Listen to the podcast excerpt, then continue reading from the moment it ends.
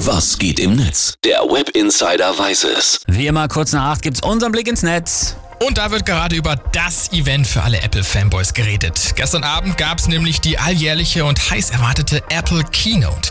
Da präsentiert Apple ja immer sein neues iPhone und andere Geräte. Und bei welchem iPhone sind wir jetzt? Ich habe ja keins. 14, oder? Ist es nicht theoretisch wie das, keine Ahnung, das 12er? Machen, machen die da überhaupt noch was dran, was wichtig ist? Per. Nicht so gemein. Du ärgerst nur die Fans. Die sind viele und groß. Also, gestern wurde unter anderem das iPhone 14 vorgestellt. Ja, 14.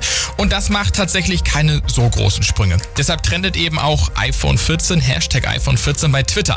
Die meisten stänkern natürlich rum, aber das ist ja meistens so. TechDad Returns schreibt zum Beispiel.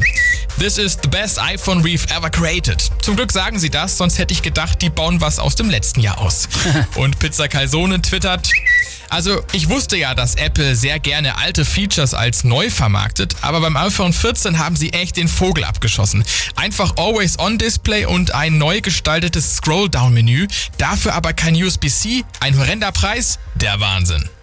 Und was muss man denn jetzt apropos horrender Preis blechen? Ist es das erste Kind mittlerweile oder was gibt man? Fast. Also ein iPhone 14 Pro Max mit 512 GB kostet schlappe 1839 Jausa. Euro. Mit einem Terabyte sind es dann sogar über 2000. Der User Ballungs Alex stellt deshalb fest, mein erstes Auto damals war günstiger. Ja.